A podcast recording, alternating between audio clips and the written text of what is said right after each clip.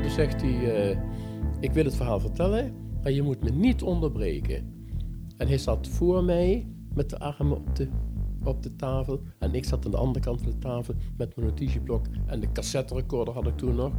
En hij begint te vertellen. En hij had een hele dikke horende bril op. En hij had nogal dikke wangen. En die dikke wangen, die zaten onder tegen die bril aan.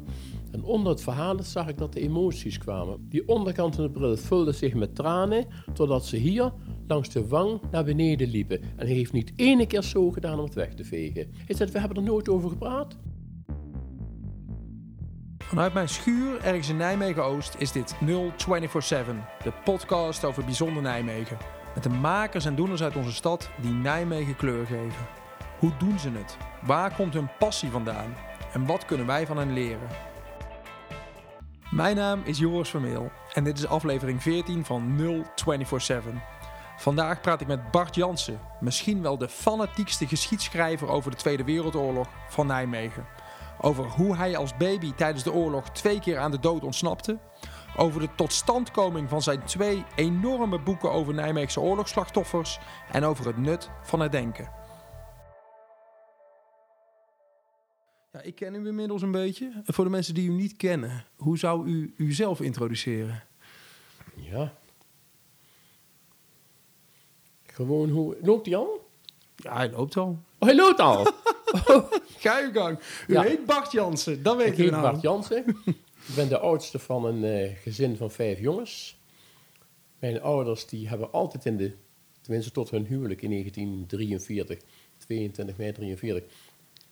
zijn ze in de, van de Ziekenstraat naar de Parkweg. Mijn vader woonde Parkweg 32. Mijn moeder Ziekenstraat 7 en 9 eerst. Dat huis is gebombardeerd. Dat vertel ik direct nog wel. en toen zijn ze in 1943, toen ze getrouwd zijn, zijn ze naar de Sint-Jacobslaan 390 gegaan. En ik weet nog wel, dit verhaal heb ik vaak genoeg gehoord natuurlijk, dat eh, mijn moeder die wou nooit graag buiten de stad wonen, maar ja, mijn vader had dat huis kunnen krijgen. Dus nou, dan gaan we lopend van de stad uit naar de Sint- naar de Sint-Jacobslaan. En toen kwamen ze er ongeveer daar bij de Hatelse weg, moesten ze de Hatelse weg inslaan. Nou zei mijn moeder, ik verdomme het, ik stap niet verder, ik ga niet verder buiten stad. Nou, een klein stukje nog. En zo heeft ze heel langzaam op de Sint-Jacobslaan 390 gekregen. Uw moeder heeft zich toch weg laten lokken uit de stad. Ja. Nou ja. heeft u nog niet zo goed uitgelegd wie u nou eigenlijk bent. Want u bent in Nijmegen, vind ik, denk ik, Oh, vooral nou ja. bekend van, van twee boeken. Hè? Ik ben, ja, ik, ben, eh, ik heb eerst ehm, drie jaar bij de politie gewerkt, van 62 tot 65.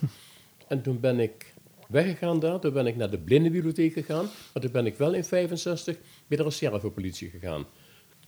En daar heb ik 29 jaar bij gezeten, dus een hele tijd, nu een vrije, vrije tijd dan. Hè. Ja. En eh, toen ben ik in 65 naar de blindenbibliotheek in Graven gegaan. En daar heb ik op drie maanden na 40 jaar gewerkt. En dan ben ik in 2004 ben ik daar eh, weggegaan. En sindsdien ben ik eh, met pensioen. En toen... ja, ik weet niet of we nu al meteen over moeten gaan naar het... eh, Praat lekker Het over waar u over ja? wil praten. Want Nou, het en gaat toen- over de boeken. We gaan het over de Tweede Wereldoorlog hebben. Ja. En toen is... ehm, ik heb altijd een hele sterke familieband gevoerd. Dus ik had altijd contacten met ooms en tantes, neven, nichten nog. Ja. En daar heb ik ook gelukkig heel veel gesprekken mee op de band opgenomen. En ook, ik heb ook een hele tijd de stamboom uitgezocht, hè, toen ik nog niet met die boeken bezig was. Ik ben in ja, 44 geboren dus. Ik zal een jaar of 7, 8, 9 geweest zijn. En toen hoorde ik al regelmatig van mijn grootouders. Hè. Ja. Mijn grootouders aan de kant van mijn moeder, die woonden in de Ziekenstraat, die waren gebombardeerd. Maar die hebben toen een tijdje op de Ziekenstraat 43 gewoond. Dat noemden we altijd het noodpand. En in 51 zijn ze teruggegaan naar het nieuwe pand in de Ziekenstraat, Ja. waar mijn oma dus tot aan de dood gewoond heeft in 1956. En eh, mijn andere oma, mijn opa, was mijn peetoom. Die is in eh, 1946 al overleden, dus die heb ik niet gekend. Maar mijn oma, die woonde op de Parkweg 32. En dat was op de hoek van de Parkdwarsstraat. En met het bombardement is dat hele huizenblok gespaard gebleven. Terwijl daaromheen de Parkdwarsstraat, de Kroonstraat, de, de Regulierstraat, heel veel huizen geheel of gedeeltelijk verwoest zijn. Hè? ja, want voor de mensen die nou luisteren en, en, en wel weten dat er oorlog is geweest tussen 1940 en 1945, maar niet zo goed weten wat de rol van Nijmegen daarin was. Op 22 februari 1944 is er een, ze noemen dat een Nee, vergissingsbombardement. nee, nee, alsjeblieft. Het is Zo noemen ze het wel, maar dat is het dus Ja, niet zo. nee, Er is is een geen bombardement op Nijmegen ja. geweest. Leg eens uit Maar- hoe, wat er toen gebeurd is. Nou, toen is... ehm, ik kan eigenlijk best wel vertellen gewoon wat ik dus als kind meegemaakt heb, Ja. waar ik helemaal geen weet van heb, want dan komt het helemaal in het verhaal terug. Super. En mijn eh, ouders, die gingen op 21 februari, gingen ze naar de Ziekerstraat, want een tante van mij, ik zal ze allemaal met naam en toenaam noemen, tante Riet, Ja. die ging het klooster in. Want u was op 1 februari 1944 bent u Ik was geboren. drie weken oud. En ik lag in de kinderwagen en het was stralend weer, hartstikke koud, maar het was stralend weer. En toen zijn ze helemaal van de eh, Sint-Jacobslaan naar de Ziekerstraat gelopen. Met mij in de kinderwagen. En toen kwamen ze 21 februari daar, nou kun je je voorstellen. Vroeger als iemand het klooster in ging, dan deed je afstand van de familie. Dan die zag je nooit meer terug, hè. Nee, Want het was van de bedoeling dat je eeuwig het klooster in ging. Ja. Later is gelukkig veranderd. En toen, eh, dus er was een rouwstemming tot en met, omdat ja, mijn moeder en haar zussen en de, haar ouders, die namen allemaal afscheid van die dochter, die toch al heel erg geliefd was. Maar het was een soort rouwstemming. Dus eh, ik was drie weken en mijn oom, oom Jo, die ging mee met mijn grootouders om tante Riet weg te brengen. En nog een ander familielid. En de vrouw van oom Jo, tante Leni, die bleef in de ziekenstraat achter met twee ongetrouwde zussen van mijn moeder, Sjaan en Toos. En mijn grootouders gingen dus allemaal naar het station toe om die tante weg te brengen. En toen zegt die tante Leni, die vrouw van oom Jo, die zegt tegen mijn moeder... Je moet met dat kind naar dokter Peljak. Want ik heb hem nog drie weken niet gezien.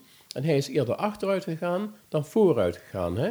Ja, zegt mijn moeder, maar ik heb geen zin om met mijn rode ogen nou vandaag in de wachtkamer van die dokter Peljak te gaan zitten. Dat doe ik morgen wel, 22 februari. Oh, zegt tante Leni, dat hoef je niet te doen, want dan is hij dood. Hij is zo verschrikkelijk achteruit. Ik was ook een scharminkeltje, ik heb er een foto van. Ja, En eh, nou, mijn moeder op een holletje naar dokter Peljak. aan de oranje single. Eh, nee, en de uh, Kronenburger single Sorry. 8 en 10. 8 woonde hij en 10 woonde de familie Hatting. En daar heeft dokter Hatting een recept geschreven. Staat in allebei de boeken voorin. Ja.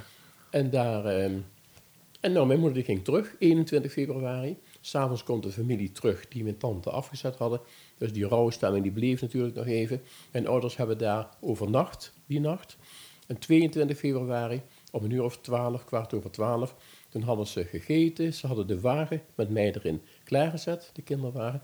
En ze zaten in de keuken en toen ziet mijn vader, die ziet achter, vanuit de ooi, ziet hij, ja hij zegt altijd 16 vliegtuigen terugkomen. En dan zegt hij, dat vertrouw ik niet. En hij loopt naar de voorkant van het huis. Iedereen volgt hem. En mijn moeder trekt in een impuls, trekt ze de kinderwagen mee naar de voorkant van het huis. En daar lag u in. Nou, en daar lag ik in. En meteen vielen de bommen. En nou ja, de Pauwenstraat erachter is helemaal verwoest. Daar opzij, dat is verwoest. Ons huis is ook geraakt. Dus ze waren alles kwijt, maar we leefden nog. Want we konden via de voorkant, konden we via het trappenhuis, konden we het huis verlaten. Dus ik heb levenslang van mijn ouders en van mijn grootouders te horen gekregen... Je hebt zoveel geluk gehad, want als mijn moeder 22 februari naar dokter Peljak gegaan was, dokter Peljak, zijn vrouw, vijf van de zeven kinderen en de mensen in de wachtkamer, het personeel, is allemaal omgekomen. Dus dan had 20 ik ook geen kans Ja. gehad. Hè? Dus heb ik levenslang... Dan heb ik een, de andere oma, die op de Parkweg woonde, die opa die had een smederij op het Achtervalburg. En het was het verlengde, of het, eh, het eindpunt van de Parkdwarsstraat. Dat ging over Achtervalburg. En op die hoek had hij een smederij. Ook allemaal verwoest. Maar mijn opa die had een heleboel klanten in de binnenstad. Waar die haardenkachels, fornuizen voor schoonmaakte, ijzerwerk van maakte, hekwerken maakte. Ik vind het ijzerwerk allemaal. Hè? Die ook voor kloosters en scholen en dergelijke. Nou is het zo dat een heleboel van die klanten, die zijn in de oorlog allemaal omgekomen. In de Parkdwarsstraat alleen al lagen geloof ik 21, eh, zijn 21 mensen omgekomen. Dus mijn oma, die kreeg, mijn opa is in 46 dus gestorven, maar ze kregen allemaal rouwkaarten, bidprentjes, eh, eh, advertenties uit de krant bewaarden ze allemaal. Hè? En dat ze allemaal in een doos bewaard. En toen zij in 68 kwam te overlijden, in 1968, toen eh, zei een tante van mij, die was er die kamer aan het opruimen. Ze zat in een bejaardenhuis in Gent, want Nijmegen had toen te weinig verzorgingshuizen. En toen eh, zei ze, oh ja, we die doos met die oude rommel ook nog, zei die tante tegen mijn moeder. Geef die maar aan Bart, want die is met de stamboom bezig. Misschien zit er nog iets interessants bij, en anders gooi je het maar weg. Nou, daar gingen zo jaren overheen. Die doos die kwam bij mij in een kast te staan. En toen, eh, toen was... even. Toen was het 50 jaar geleden, dat het bombardement 50 jaar geleden was, 1994. Ja. Toen werd het voor de eerste keer herdacht, Dat geloof was ik. voor de eerste keer gedacht, heel Ja. groot. En toen ehm, dacht ik, ik wist natuurlijk wel het nodige, omdat mijn oma met die schoenendoos vol materiaal ons altijd vertelde over de oorlog. En dan kwam ze iedere woensdag kwam ze naar mijn ouders. We hadden vijf jongens, dus regelmatig was er een box kapot. Een, moest allemaal versteld worden, gemaakt worden. En dan wa- kwam mijn oma met de naaimachine, die ging mijn vader dan halen. En dan zat ze al die stukken te verstellen en te maken. En dan zat ze ons eindeloos over de oorlog te vertellen. Toen ik op die herdenking was, 22, of, eh, 22 februari 1994, toen waren er een heleboel nabestaanden, die waren dus, hadden gehoord van die herdenking. En daar hoor ik dat verhaal, daar hoor ik dat verhaal. Ik denk, dat zijn allemaal verhalen die mijn oma altijd verteld heeft.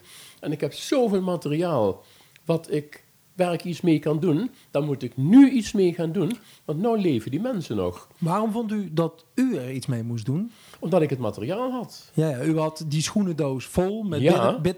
Van alles. En achter elk bitprintje, achter elk krantartikel, achter elke rouwkaart zat een verhaal. Want dat vertelde mijn oma altijd eindeloos. Dus die verhalen kon ik dromen onder de hand. Hè? Ja. Hoe gruwelijk ze ook waren hoor. Want ze vertelde wel dat die was helemaal verbrand en die miste een been. En Ja. als kind, ja het is natuurlijk heel spannend als kind, maar ook wel heel dramatisch. Want je beseft al heel gauw wat Nijmegen doorgemaakt had. Ja. Hè? Want in 94, eh, toen was u 50 jaar.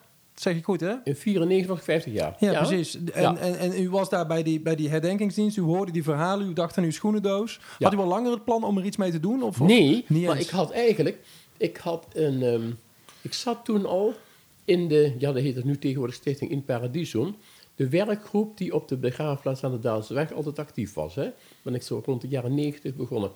En daar liep ook regelmatig een Frans Stuart.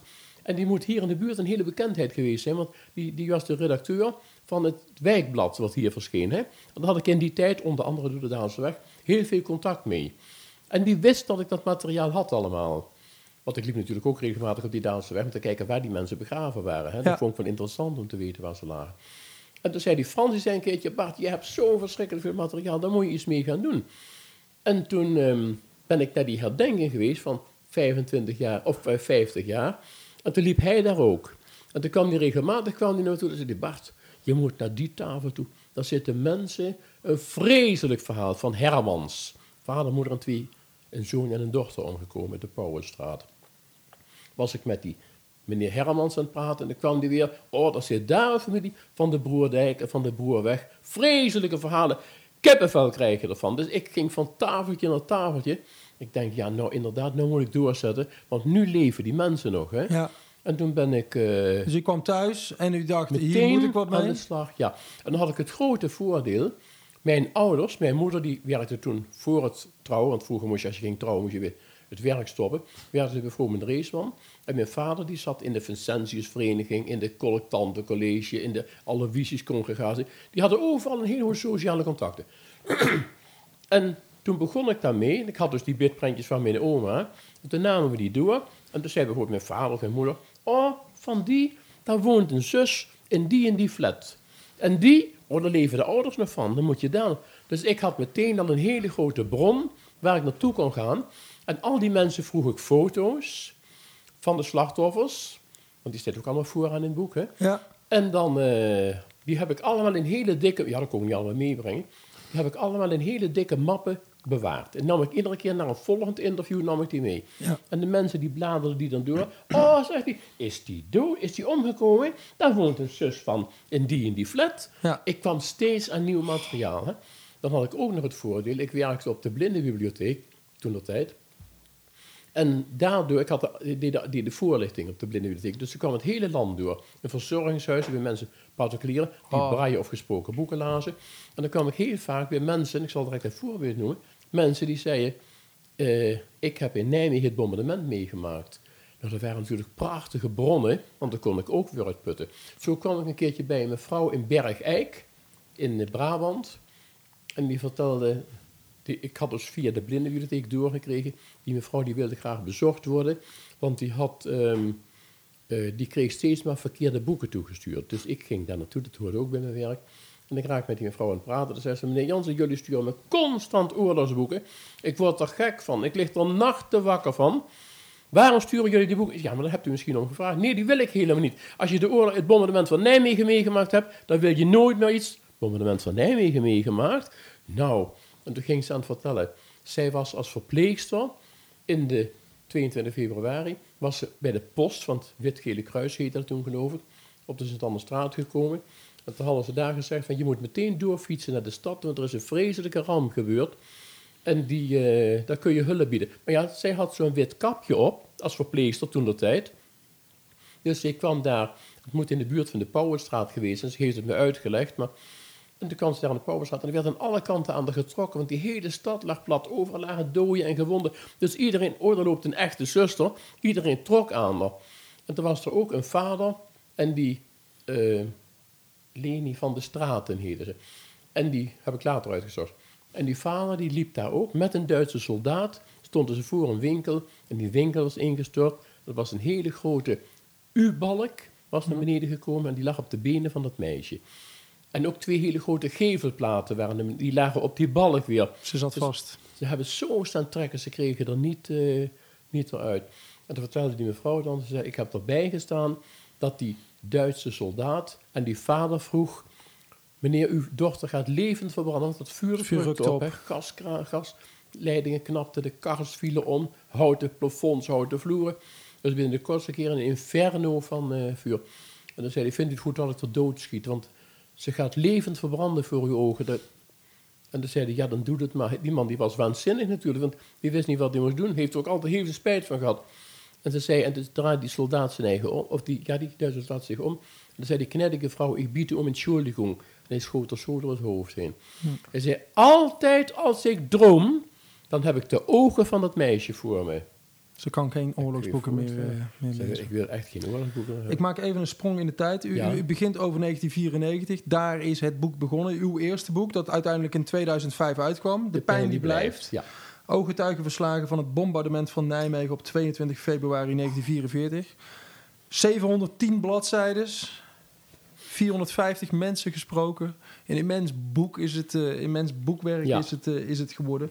U vertelt net in 1994, ehm, ik heb het gelezen trouwens. Ik, ik, Ja? het, het, nou ja, niet helemaal. Nee, nee, nee, wat. Ik- ik- hele opgave. nou, ik trek het ook niet. Ik, Ja. als in, eh, u, u vertelt nou net het verhaal. Ik zit hier met, met kippenvel, zit ik hier. En het gebeurt me geregeld. Maar het boek keek me aan bij Dekker van de Vecht. Het boek keek me aan bij de. Primera hier. Ja. Op de Domme van Oh, ja. Een leuk verhaal. Ja, is ook leuk van. Mag, mag u dadelijk vertellen? Ik heb het eerste boek gekocht. Ik ben erin begonnen. Ik heb daarna ook het tweede boek gekocht. Daarom zit u ook bij mij, eh, bij mij op de bank. Wat ik mij afvroeg in 1994. U, u wist dat u er iets mee wilde doen. Het zijn ooggetuigenverslagen geworden. Ja. Dus alle slog- slachtoffers ten eerste male van, de, eh, eh, van het bombardement... heeft u geportretteerd door met nabestaanden of met bronnen te praten.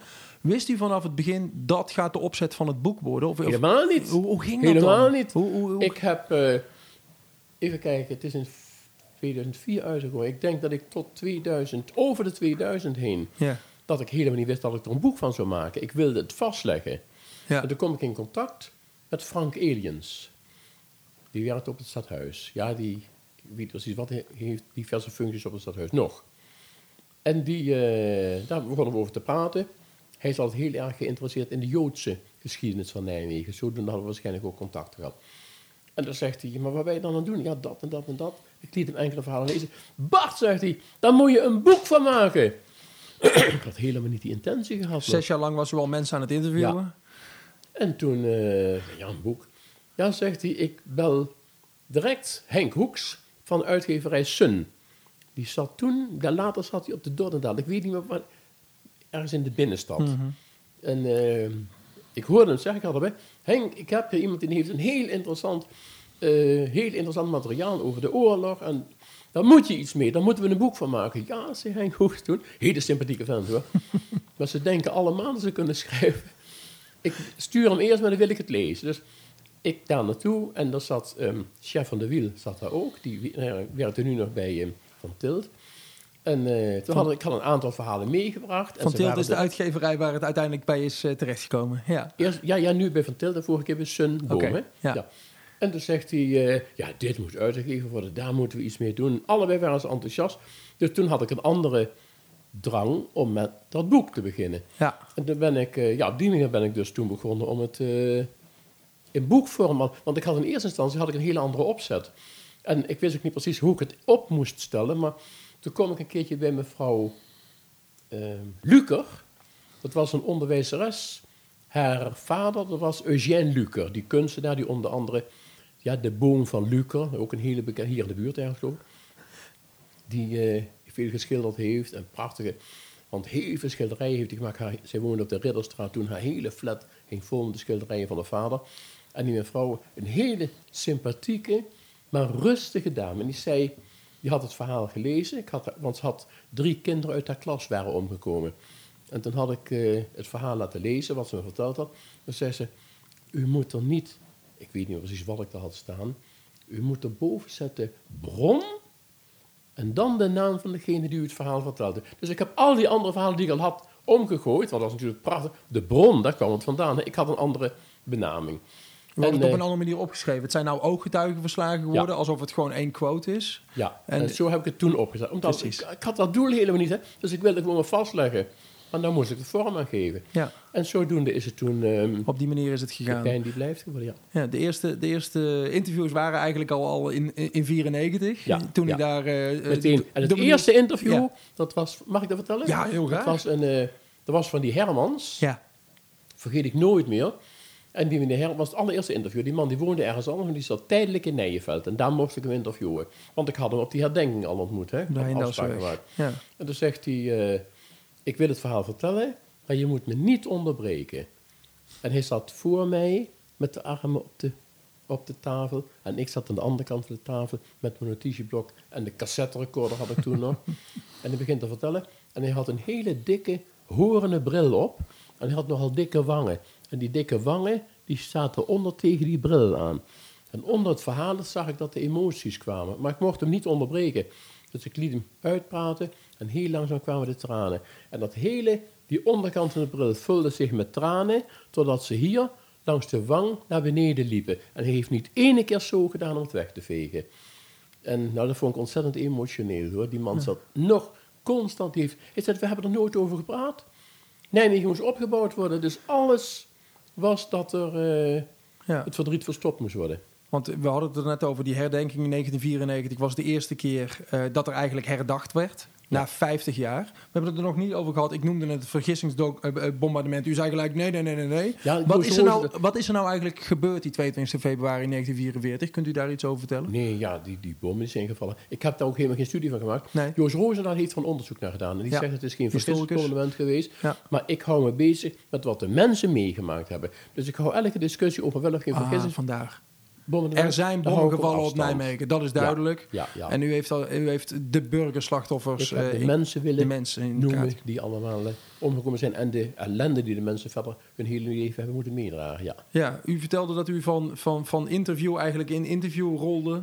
Dat in het ene interview de volgende naam kwam en u eigenlijk op die manier eh, te werk eh, kon gaan. Ging u altijd langs bij mensen of belde u ook mensen? Hoe- Altijd. U ging Ging altijd altijd langs bij ja. mensen. Hoe, hoe, hoe zag dat er Een heel enkele keer... Ja, ga je gang. Een heel enkele keer had ik dat de mensen zeiden: ik, heb liever, ik doe het liever op de telefoon. En dus nam ik da- maakte ik de afspraak dat ik de cassette recorder thuis aanzette. Zette ik de telefoon op hard. Hè, dat, dat, ik weet niet hoe dat werkt, maar dat kan in ieder geval. maar dat is maar een, een enkele keer gebeurd. Hè. Ja.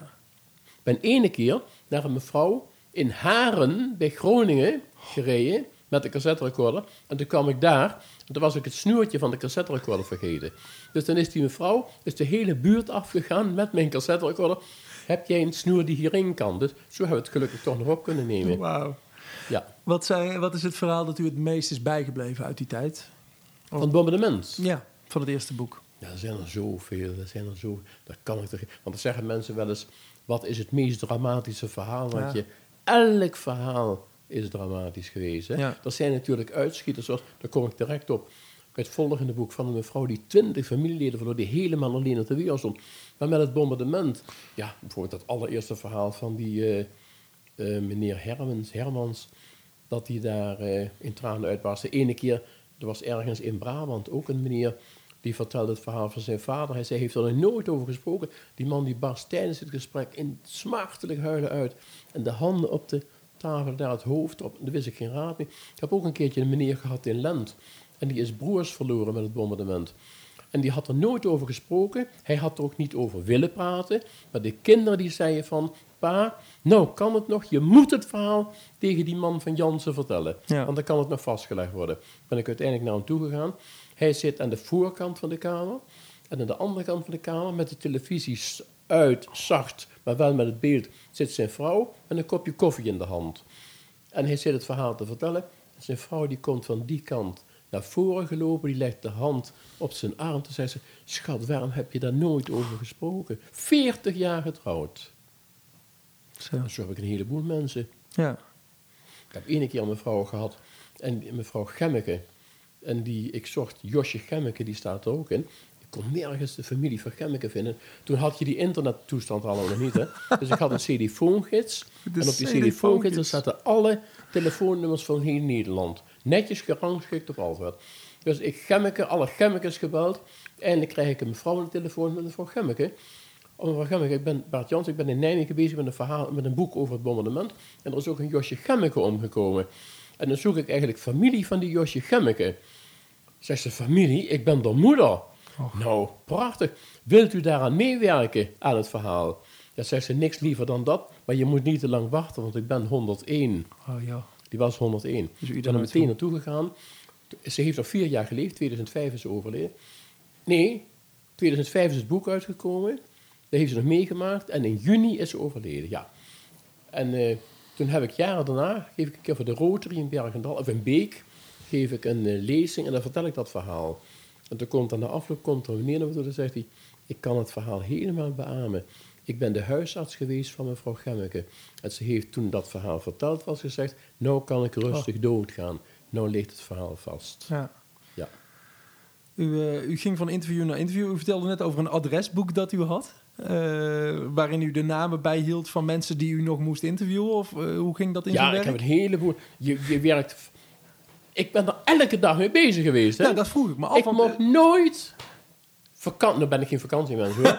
maar dat schoof ik allemaal op, want er lag nog zoveel wat gedaan moest worden. Nou, dat waren er daar 800 ongeveer van het bombardement.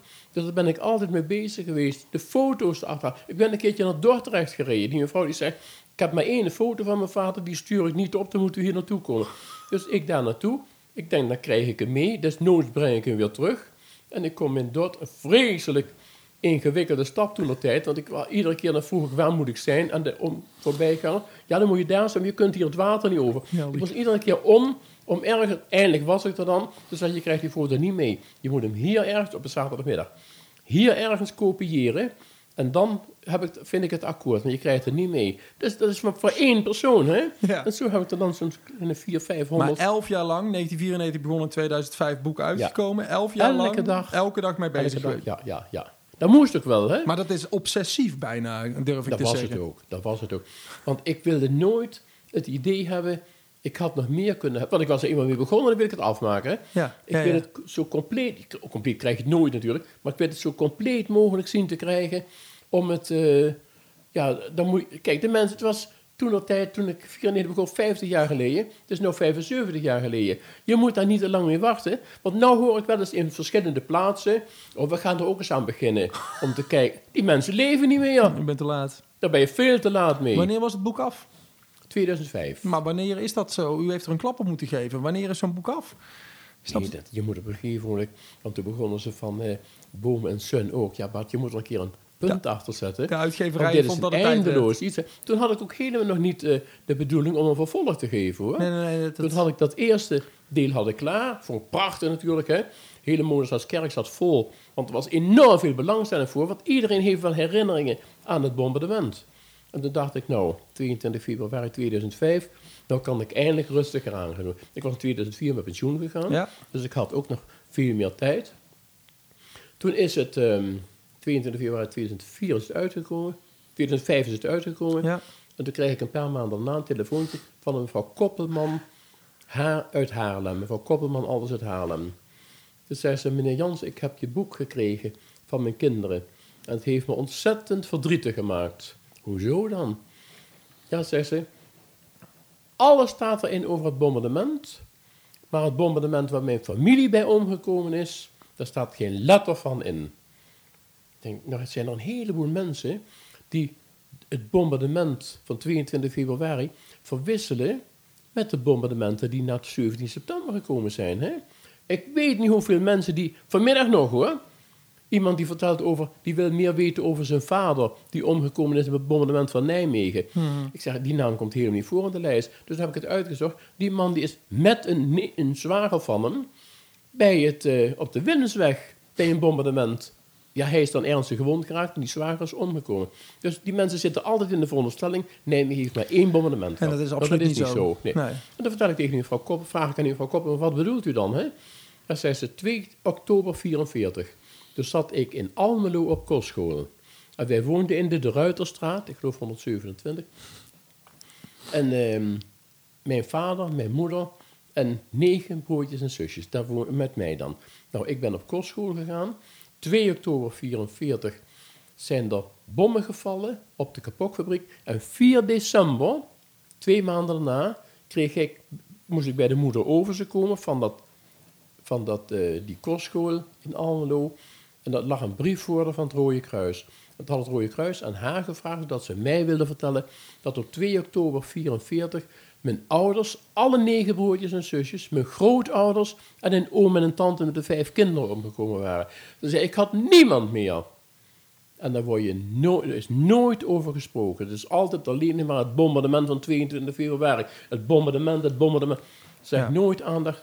U had, heeft ze u, gelijk had, in. u had over 800 doden geschreven, maar nog niet over alle doden van de Tweede Wereldoorlog. nee, had ik nog helemaal niet gerealiseerd. Nee. Ik had die schoenendoos van mijn oma. Ja. En daar dacht ik voldoende aan te hebben. U dacht dat u klaar was. Ja. En dan toen ging ik u dat weer- verhaal hoorde, ja, en toen ben ik, en dan zei iedereen, of tenminste een heleboel mensen, dan moet je nou van de frontstad gaan schrijven. En dan daarna over de jodenvervolging. En daarna de Duitse arbeidseinsatz. En daarna, nee, dan leeft er niemand meer.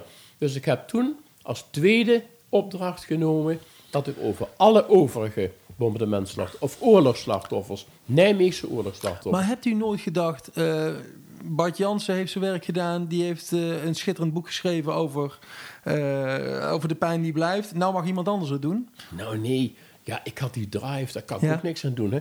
Dat was, Nijmegen interesseert me heel erg. De oorlog, daar ben ik natuurlijk mee opgegroeid. Ja. Dat interesseerde me, me heel erg. Ik wist langzamerhand door het eerste boek hoe ik te werk moest gaan. Ja. Dus ik denk, ja, dan voelde ik het min of meer als een plicht om ook dat tweede deel eh, af te ronden. Het hè. moest er gewoon komen. Ja. En daar ja. ging u weer. En ook dat is niet compleet geworden. Want ik schrok ervan toen ik bij Van Tilt kwam. Ik dacht dat het ongeveer dezelfde dikte had. Ja. En toen ze zeiden van, dat was in eerste instantie 1580 pagina's, we moeten er een heleboel in gaan schrappen. Ik zei, nee, dat wordt niet ingeschrapt. Geen verhaal wat geschrapt moet worden, dan moeten we een andere oplossing zoeken. En toen hebben we eh, bijvoorbeeld de geboortedatum en sterfdatum, die in de pen die blijft onder elkaar staat, hebben we nou naast elkaar gezet. Ja, dat scheelt ook een hele hoop pagina's. Ja, en een heleboel foto's eruit gehaald. Maar de tekst is overal gebleven. Want nou moet ik even weer wat zeggen. Uw tweede broek, boek is uitgekomen in oktober afgelopen jaar. 10 oktober, ja. 10 oktober. Het verdriet van Nijmegen, 1940 tot 1945. Slachtoffers van de Tweede Wereldoorlog. ja. Eh, ook weer eh, overal in Nijmegen te, te verkrijgen. Bij, bij, bij de selecties ligt het Dekken van de Vecht. Ligt Ja. het ook weer wijd uitgestald. Hartstikke mooi. 1396 pagina's dit keer. Ongelooflijk. Ja, Ik vind het echt ongelooflijk. ik, ik sla het, het ligt bij mij eh, altijd in de kamer. Ik sla Ja, het af en toe open. En dan lees ik weer een verhaal. ja. Eh, ik, eh, het komt aan in Nijmegen. Dat is een beetje het gevoel dat ik heb. U, u had een boekpresentatie in, in de Sint-Stevenskerk. ja. Dat zat is helemaal, uitverkocht. ja. Ja. Wat, ja, heel oh, mooi. Het leefde nog steeds gelukkig. Ja, precies. En dat, dat was na het eerste boek was het ook. U ging net even heel snel over van het eerste boek in het tweede boek. Ehm, hoe, hoe, hoe waren die reacties naar het eerste boek? Want, want eigenlijk, u heeft de mensen een gezicht gegeven. De Ja. mensen die, die, die al Ja, zo lang niet meer waren. enorm eh, prachtige reacties gehad hoor. Heel mooi, je merkt dat het overal ingeslagen is. Hè? Heel veel mensen, die familieleden, maar ook mensen die, zeggen, die het dan doorlezen, zeggen, is die omgekomen? Dat wist ik helemaal niet. En dat er zo verschrikkelijk veel mensen omgekomen blijken te zijn. Kijk, als ik natuurlijk familie of kennis heb aan de andere kant van de stad, toen was natuurlijk Nijmegen veel kleiner, maar dan hoor je daar een hele, hele tijd niks meer van. Maar dan weet je niet dat die man omgekomen is. Je denkt, die is ergens anders een leven begonnen of die is, heeft een andere eh, contacten ja, iemand kan ook gewoon verhuizen Ja, natuurlijk. natuurlijk, ja. precies. Maar zo zijn er heel veel mensen die erachter kwamen dat er eh, slachtoffers uit hun kennissenkring omgekomen waren. Want Nijmegen in de Tweede Wereldoorlog, wat ik, wat ik ervan mee heb gekregen, en u mag me corrigeren, want u bent de echte expert, is dat het nog betrekkelijk rustig was tot, tot die februari in Ja. 44. Natuurlijk, er was eh, weinig eten te krijgen, dus wat dat betreft kreeg je wel mee dat er oorlog was. Maar er was niet superveel geweld of geen doden, en Nee, weinig doden het was, treuren. Nou, heel af en toe had je die tussentijdse bombardementen. Op de Hateltseweg is bijvoorbeeld zijn bommen gevallen. Er was toen dat tijd een eh, hele bekende muzikus, Simon Terpstra. Mhm. Die woonde op de Hateltseweg en daar tegenover. Er zijn bommen gevallen. Hij is ernstig gewond geraakt. En er zijn bommen gevallen. Er zijn een aantal mensen, Spaan en nog een aantal mensen. Ja. eh, En twee kinderen van Aarle. Die ook in dit boek natuurlijk staan in het tweede boek dan. Ja, precies. En zo zijn er ook op... eh, ja, dat is ook zoiets. Ik kwam in de periode dat ik de eerste rondleidingen gaf, begin jaren negentig, kwam ik op de Daalse weg regelmatig langs een graf van Van Doren. Want op de Daalse weg is een eh, massagraf geweest, of tenminste... Dat, Ja, dat was op de Graafse weg, hè? Ja, Ik heb precies. het over de Daalse weg. Ja. Op de Daalse weg, daar was een graf van een vader, moeder en twee broertjes of twee zoontjes van Van Doren. Ja. En er was altijd een mevrouw bezig, bleek een mevrouw Tielemans van Doren te zijn, en die zei van, dan kwam ik langs met mijn rondleiding. Zei ze, waarom praten jullie toch altijd al, hetzelfde, hè? Alleen maar over het bombardement van Nijmegen. Mijn vader en mijn moeder en mijn twee broertjes zijn ook omgekomen. Ja. En ik ben zelf, ik heb een half jaar in het ziekenhuis gelegen. Ja. Ik ben altijd bezig om dit graf in ere te houden. Maar dat hoor je nooit. Ik denk, ja, dat is inderdaad waar. Dat was ook al een reden om er. Het was eh, bevestiging dat u ermee aan de slag Ja. was. Ik las vandaag in de krant eh, in de Gelderlander toevallig dat er een namen Ja, een monument gaat komen. Ja. Ja. Kunt u daar wat over vertellen? Want er liggen Ik daar zit- 400 oorlogsslachtoffers hè? Ja. Op de Daalse ik zit in de stichting In Paradiso en Peter van Schaik die heeft daar heel veel werk van gemaakt. Ik ben ook bestuurslid van In Paradiso, vanaf 92 al. Ja, nee, later bestuurder, maar niet vrijwilliger daar. Ja. En daar, ehm, ja, er zijn natuurlijk een heleboel mensen begraven geweest, waarvan geen monument meer bestaat. Hè. Er is in het verleden veel geruimd. En nou hebben we altijd, als we 22... Wij zijn in Nijmegen, ik praat dan eventjes over wij, de werkgroep, of de, de stichting In Paradiso, begonnen met de herdenkingen weer in Nijmegen. En later is dat door de burgemeester overgenomen en toen is het bij de schommel gekomen. Maar in eerste instantie waren wij op de Daalse weg al bezig. En nu is het langzamerhand is het zo veranderd dat nou de hoofdherdenking is bij de schommel. Maar we houden altijd nog een herdenking op de Daalse weg. En dan hebben we altijd bij de herdenking, omdat er een heleboel monumenten verdwenen zijn, kruisjes met de namen erop van alle slachtoffers, die achteraan in het laatste vak helemaal uitgespreid staan. Heel mooi, tussen het gras. En zo kunnen de mensen er langs lopen te kijken wie er omgekomen is. Omdat nou, kijk, dat is natuurlijk maar een tijdelijke oplossing. En nu zijn we van de Stichting in Paradiso, onder andere Peter van Schaik, een hele goede voorvechter daarvoor, om het, ehm, een monument te maken waar alle namen op staan, zodat als mensen binnenkomen, kunnen ze op dat monument Ja. zien waar de mensen liggen. Ja. Bij de hoofdingang gaat dit Ja, gebeuren. Dat herdenking gebeurt ook op 22 februari om 13 uur 28 geloof ik. Eh, ja, dat is in de, eh, bij de schommel, Ja. maar ik geloof om half vier Oké. Is het bij de, ehm, op de Daalse weg. Het is misschien goed om nog even over die schommel te beginnen. Dat is eh, bij de Mariekestraat, hè, daarboven. Eh, kunt u daar wat over vertellen? Dat is een, dat is een monument voor de, voor de kleuterschool, geloof ik. hè? Ja, op die plaats heeft de kleuterschool gestaan van de, waar eh, 24 kinderen omgekomen zijn en acht religieuze, acht zusters Ja. van de Sint-Louis, van de orde van JMJ. Ja, Sociëteit van Jezus, Maria en Jozef heette dat. ja. En die kleuterschool die is getroffen. Er leven nu nog een aantal kleuters die daar gered zijn. En die, eh, want ik heb ook gesproken nog met een zuster Beretti. En die zuster Beretti, die heeft daar direct na het bombardement, is ze naar de hoofdingang van die kleuterschool gerend. Want die deur die was in een soort spievorm opengevallen. En ze hoorde binnen die kinderen schreeuwen. En toen heeft ze naar die kinderen geroepen, kom naar de deur toe. En toen heeft ze een heel klein tenger zussertje, maar die heeft zo nog een aantal kinderen over die spie naar buiten getrokken. Hè? Ja. binnen zijn er allemaal Het verschil tussen leven en dood. Ja. Ja. Ja, weet ik niet precies wat ik wilde vertellen. dat is die... Het ging over de kleuterschool waar we het over hadden, ja, het monument. Ja, oh ja, en op die Oh, plaats, excuses. dat was dus de, eh, de plaats waar de koer was, de, de speelplaats van de kleuterschool waar die 24 kinderen omgekomen zijn. En op die plaats hebben ze toen een schomde gemaakt. Ja. Ik geloof in 2000, het jaar weet ik nog niet meer hoor. Heb ik even niet paraat. Maar die, eh, toen hebben ze daar een schomde gemaakt als monument. Eigenlijk voor alle bombardementslachtoffers. Maar op de plaats waar toen dan die 24 kinderen en acht zussen, dus eh, zeg maar 32 slachtoffers tegelijk omgekomen zijn. Hoe belangrijk vindt u herdenken? Ik bedoel, Heel belangrijk. Want er wordt soms wel eens gezegd, een heel enkele keer gelukkig maar hoor. Nou is het al 75 jaar geleden. Moet er nou niet een keertje een punt gezet worden achter dat herdenken? Zolang als er mensen leven die dat bombardement of de oorlog nog aan hun lijf hebben ondervonden en alle ellende hebben meegemaakt, moeten we blijven herdenken. En voor mij, wat mij betreft, daarna ook nog hoor. Het is zo'n. Nijmegen, hebben het altijd over de periode voor en na het bombardement. Het is een breekpunt in de geschiedenis van Nijmegen geweest. Dan laten we dat dan herdenken.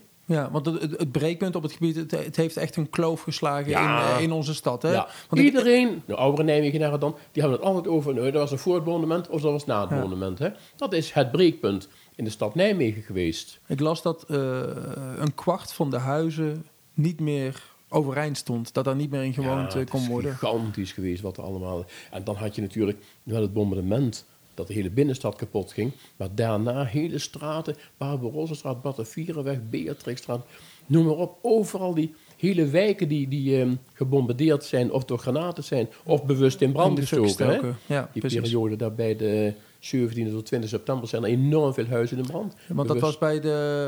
eh, ik ben even kwijt hoe het heet. Ja, Batavierenweg, daar bij de... Nee, nee, nee. Ik, wilde... eh, hoe heet die slag? eh, met de bruggen. Oh, eh, ja, operatie... eh Market Garden. Market Garden, ja, ja, ja, dat, ja. dat is in september geweest. En ja, toen vluchtten de 17 september, Duitsers... 17 september vielen de geallieerden, hè, Groesbeek en dergelijke. En die trokken toen op naar Nijmegen. Dat is tot 20 september enorm gevochten, hè, voordat de Waalbrug veroverd was. Want dan konden ze doortrekken naar het noorden. Is helaas allemaal mislukt. Ja. En daarom heeft het dus bijna een klein half jaar geduurd. Hè. Ja. Want toen Nijmegen fronstad was, lag het elke dag Onder onder, vuur. vuur. Ja. En dan moet je je voorstellen, als je s'morgens de deur uitging, want het leven moest gewoon doorgaan. Als je s'morgens de deur uitging, dan waren er mensen die luisterden even. Oh, vandaag komen de granaten van die kant. Want van de Betuwe en Duitsland werd er geschoten. Vandaag komen de granaten van die kant, dan gaan we vandaag naar die bakker. Want dat is aan de andere kant waar de granaten vallen. Ja, ongelooflijk. Je wist morgens niet dat je s'avonds nog in leven was. Mensen die gewoon... Ik herinner me een melkboer. En die had... eh, die moest op rond 4 december was dat melk brengen op de Bernhalseweg. En zijn baan werkte bij Melkerelend. En die zei van, je gaat niet de deur, het is levensgevaarlijk. Maar hij had kort van tevoren een tweeling gekregen.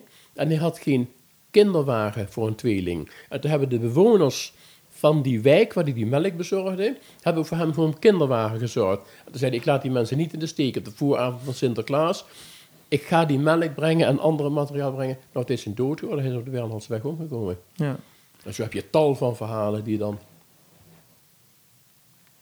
Wat ik eh, bijzonder vond aan uw, aan uw tweede boek, u heeft, ehm, u heeft eigenlijk geen, geen keuze gemaakt voor deze mensen portretteer ik wel en deze mensen portretteer ik niet. U heeft eigenlijk iedereen die Alles wat ik- direct of indirect, met- Iedereen die ik te pakken kon krijgen van nabestaanden, die, die staan erin. maar bijvoorbeeld ook mensen die bij een verkeersongeluk. eh, Ja, oorlogsslachtoffer. precies. Zeggen mensen wel eens, want ik zit ook in de werkgroep Oorlogsdoden Nijmegen. Ja. Dan vragen we ons wel eens af, wat is nog een oorlogsslachtoffer? Nou, gelukkig hebben we daar ook, dat we het meeste onder de noemen oorlogsslachtoffer. Kijk, iemand die bijvoorbeeld bij een auto-ongeluk is omgekomen, een zekere Bertie de Klein, die woonde in Nijmegen, was nogal een, een, een druk eh, jochie. En die werd door zijn vader ergens in de richting Beuningen bij familie ondergebracht. En dat was in ieder geval het risico dat hem iets zou overkomen kleiner. Maar daar is hij een straat opgerend en onder een geallieerde auto terechtgekomen. Maar ja, als er geen oorlog geweest was, waren die geallieerden niet. Dus ik vind dat mag in mijn boek in ieder geval heel ruim getrokken worden. ja, Ook een mevrouw, een zware hartpatiënt, die eh 10 mei 1940 bij de Graafse brug woont.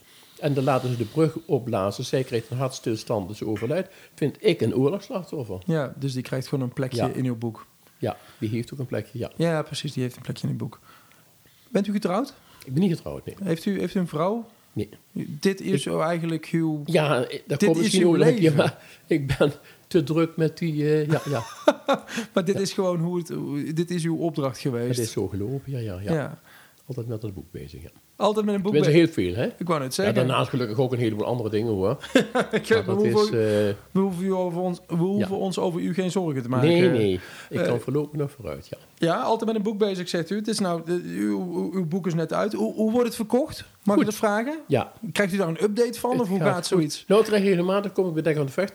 En dan vertelt Hans Peters weer, oh, we hebben er zoveel eh, verkocht. En dan van Verteld worden er ook verkocht. Ik geef ook regelmatig eh, presentaties in de stad. En dan probeer ik het altijd zo toe te spitsen. Ik heb bijvoorbeeld bij de Schakel een presentatie gegeven. Ook over de slachtoffers die daar in de buurt gevallen zijn. Ah, kijk. En dan heb ik op de eh Daanse Hof, heet dat geloof ik, hè? Hier op de Daanse weg, Ja, de ja, ja, wijk Hof. Van de, de mensen die hier in de buurt zijn, een heleboel mensen natuurlijk in de. Boerdijk en dergelijke omgekomen. Nou, zo ga ik nog in Belfort doen en op diverse andere plaatsen. Oh, wat Dan spits ik het toe op de, de mensen. Want oudere mensen die herinneren zich het meest natuurlijk van wat er daar in de buurt gebeurd is. Hè? Ja, want dat is voornamelijk uw publiek, kan, kan ik me voorstellen. Oudere Ja. mensen die... De, Ja, toch ook heel veel jongere mensen. Oh, hoor. ja? Die hebben dan van, oh mijn opa, ik had er vandaag had ik weer iets van mijn opa. Ja, het bleek de overgrootvader te zijn Oh joh. van een mevrouw. En nou is het toeval, een meneer Van Beek, die woonde in de, je hebt in de Steenbuisstraat, heb je de achterkant van de kerk, daarnaast de pastorie. En daarnaast, 9a, daar woonde een meneer Van Beek. En die is ook in de Fronstadperiode omgekomen. Dat wil het toeval, want die, een, klein, een achterkleindochter van hem, die wilde daar meer informatie hebben. Ze zei, ik kan het niemand meer vragen. En het houdt mij al heel lang bezig, hoe is mijn overgrootvader nou omgekomen? En toen heb ik haar dat verhaal verteld. En toen zegt ze, want ik heb er ook het boek gelezen, dan heeft ze inmiddels al besteld, zegt ze.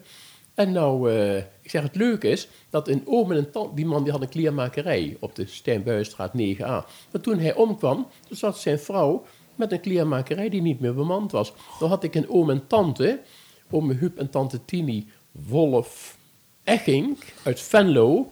En die wilde graag naar Nijmegen komen en hij was kleermaker. En die hebben daar die zaak overgenomen. Joh. Dus dat kon ik dan ook weer toevoegen, want ze is met de stamboom bezig. Wat Dat fantastisch. zijn nog die leuke dingen, ja. U heeft het over de familie Wolf. Ik was laatst bij Ron Wolf. Ja, dat daar vind ik ook heel leuk. Daar spraken we elkaar over. Ron Wolf van de Primera hier op de Domme van Ja.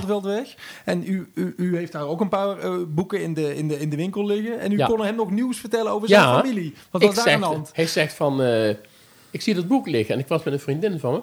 Toen zegt die, eh, die zegt van, daar ligt je boek van. Ik zeg, ja, wat leuk. Ja, zegt Ron, ik had er boven ook eentje liggen. Want ik kan me van vroeger herinneren, maar zoals jaren geleden. Ik zeg, eh, weet je dat je moeder erin staat? Wat? Ja, daar staat Waas Wolf. Nee, Wolf Waas, die mevrouw heette Waas.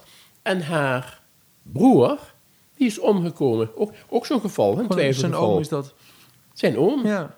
Nou, zeg ik, dan wil ik het weet vlug even signeren. ja. En hij zei, dan ruil ik het om en het boek boven hebben, want dan weet ik het toch. Maar die wist niet dat zijn erin stond. 1281 eh, kan ik me herinneren. T- Bladzijde 1281. Oh, dat weet ik niet. Ja. Dat weet ik niet. Ja, ja, Waas, helemaal achteraan. Ja. Hey, u had het over eh, ouderen in de zaal, maar ook, ook jongeren die Ja. wellicht gerelateerd zijn aan mensen die in het boek staan. Eh, afgelopen weekend was het Into the Future hier in Nijmegen, een festival. Heeft u daar iets van meegekregen? Nee, nee. Nou, dat is een festival geweest voor jongeren over wat 75 jaar vrijheid gebracht Ja.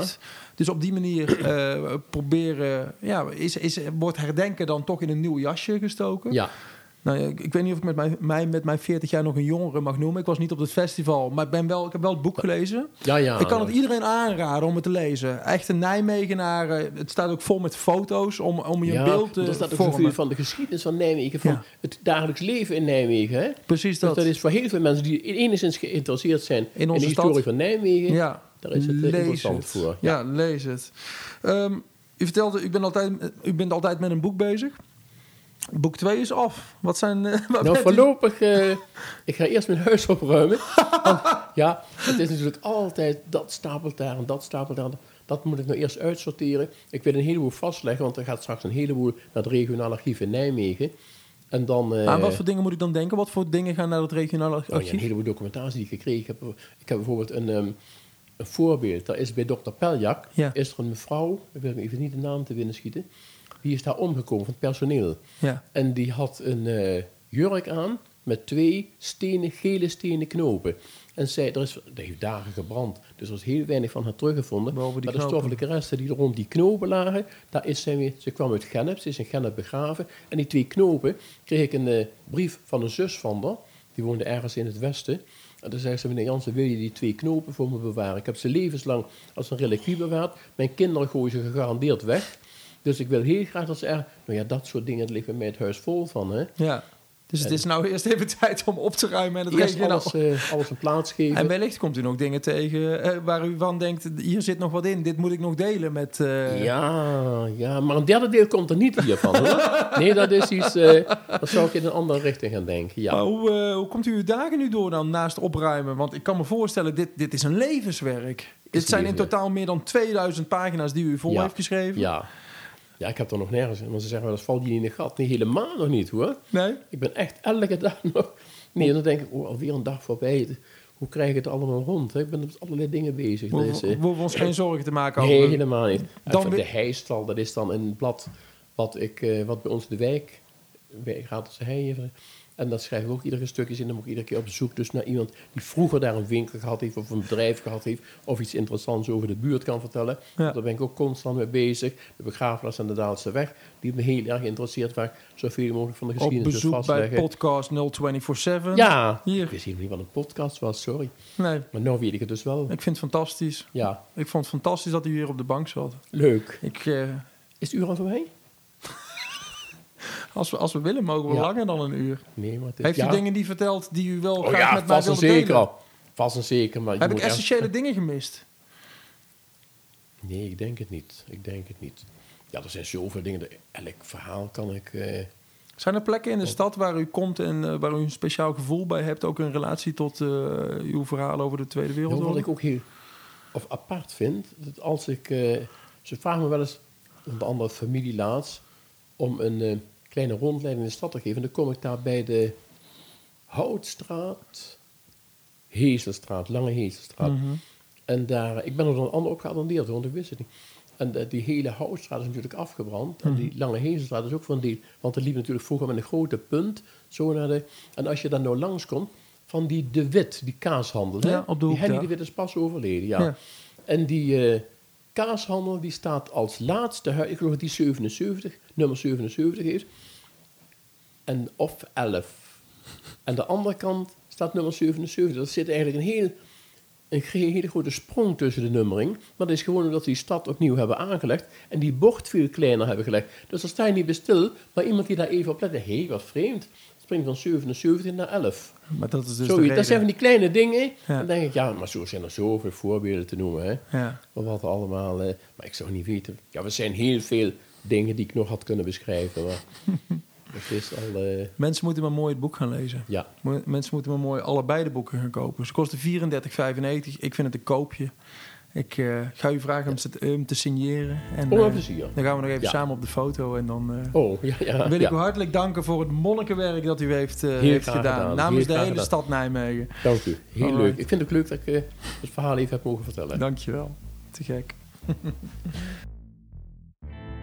Zo, dat was hem dan. Alweer de veertiende aflevering van 0247. Ik eh, hoop dat je, net zoals ik, af en toe een beetje kippenvel gehad hebt eh, van de verhalen van Bart. Die had ik ook tijdens het lezen, zoals ik al zei. Koop die boeken, beste mensen. Want ik vind het ongelooflijk wat een opoffering deze man heeft gebracht, gedaan. Om deze boeken te kunnen schrijven voor het algemeen nut. En ook eh, hoe normaal hij dat dan vindt. Ik vond het echt te gek. Ik hoop dat jij het ook te gek hebt gevonden. Heb je opmerkingen over de podcast of tips? Laat het dan weten via Twitter of Instagram via podcast0247. Of stuur me een bericht via 0247.nl. Of via Joris, apenstaartje 0247.nl. Of laat een review achter in de Apple Podcast app bijvoorbeeld. Altijd leuk. Nou, tot de volgende keer maar weer. Haaien.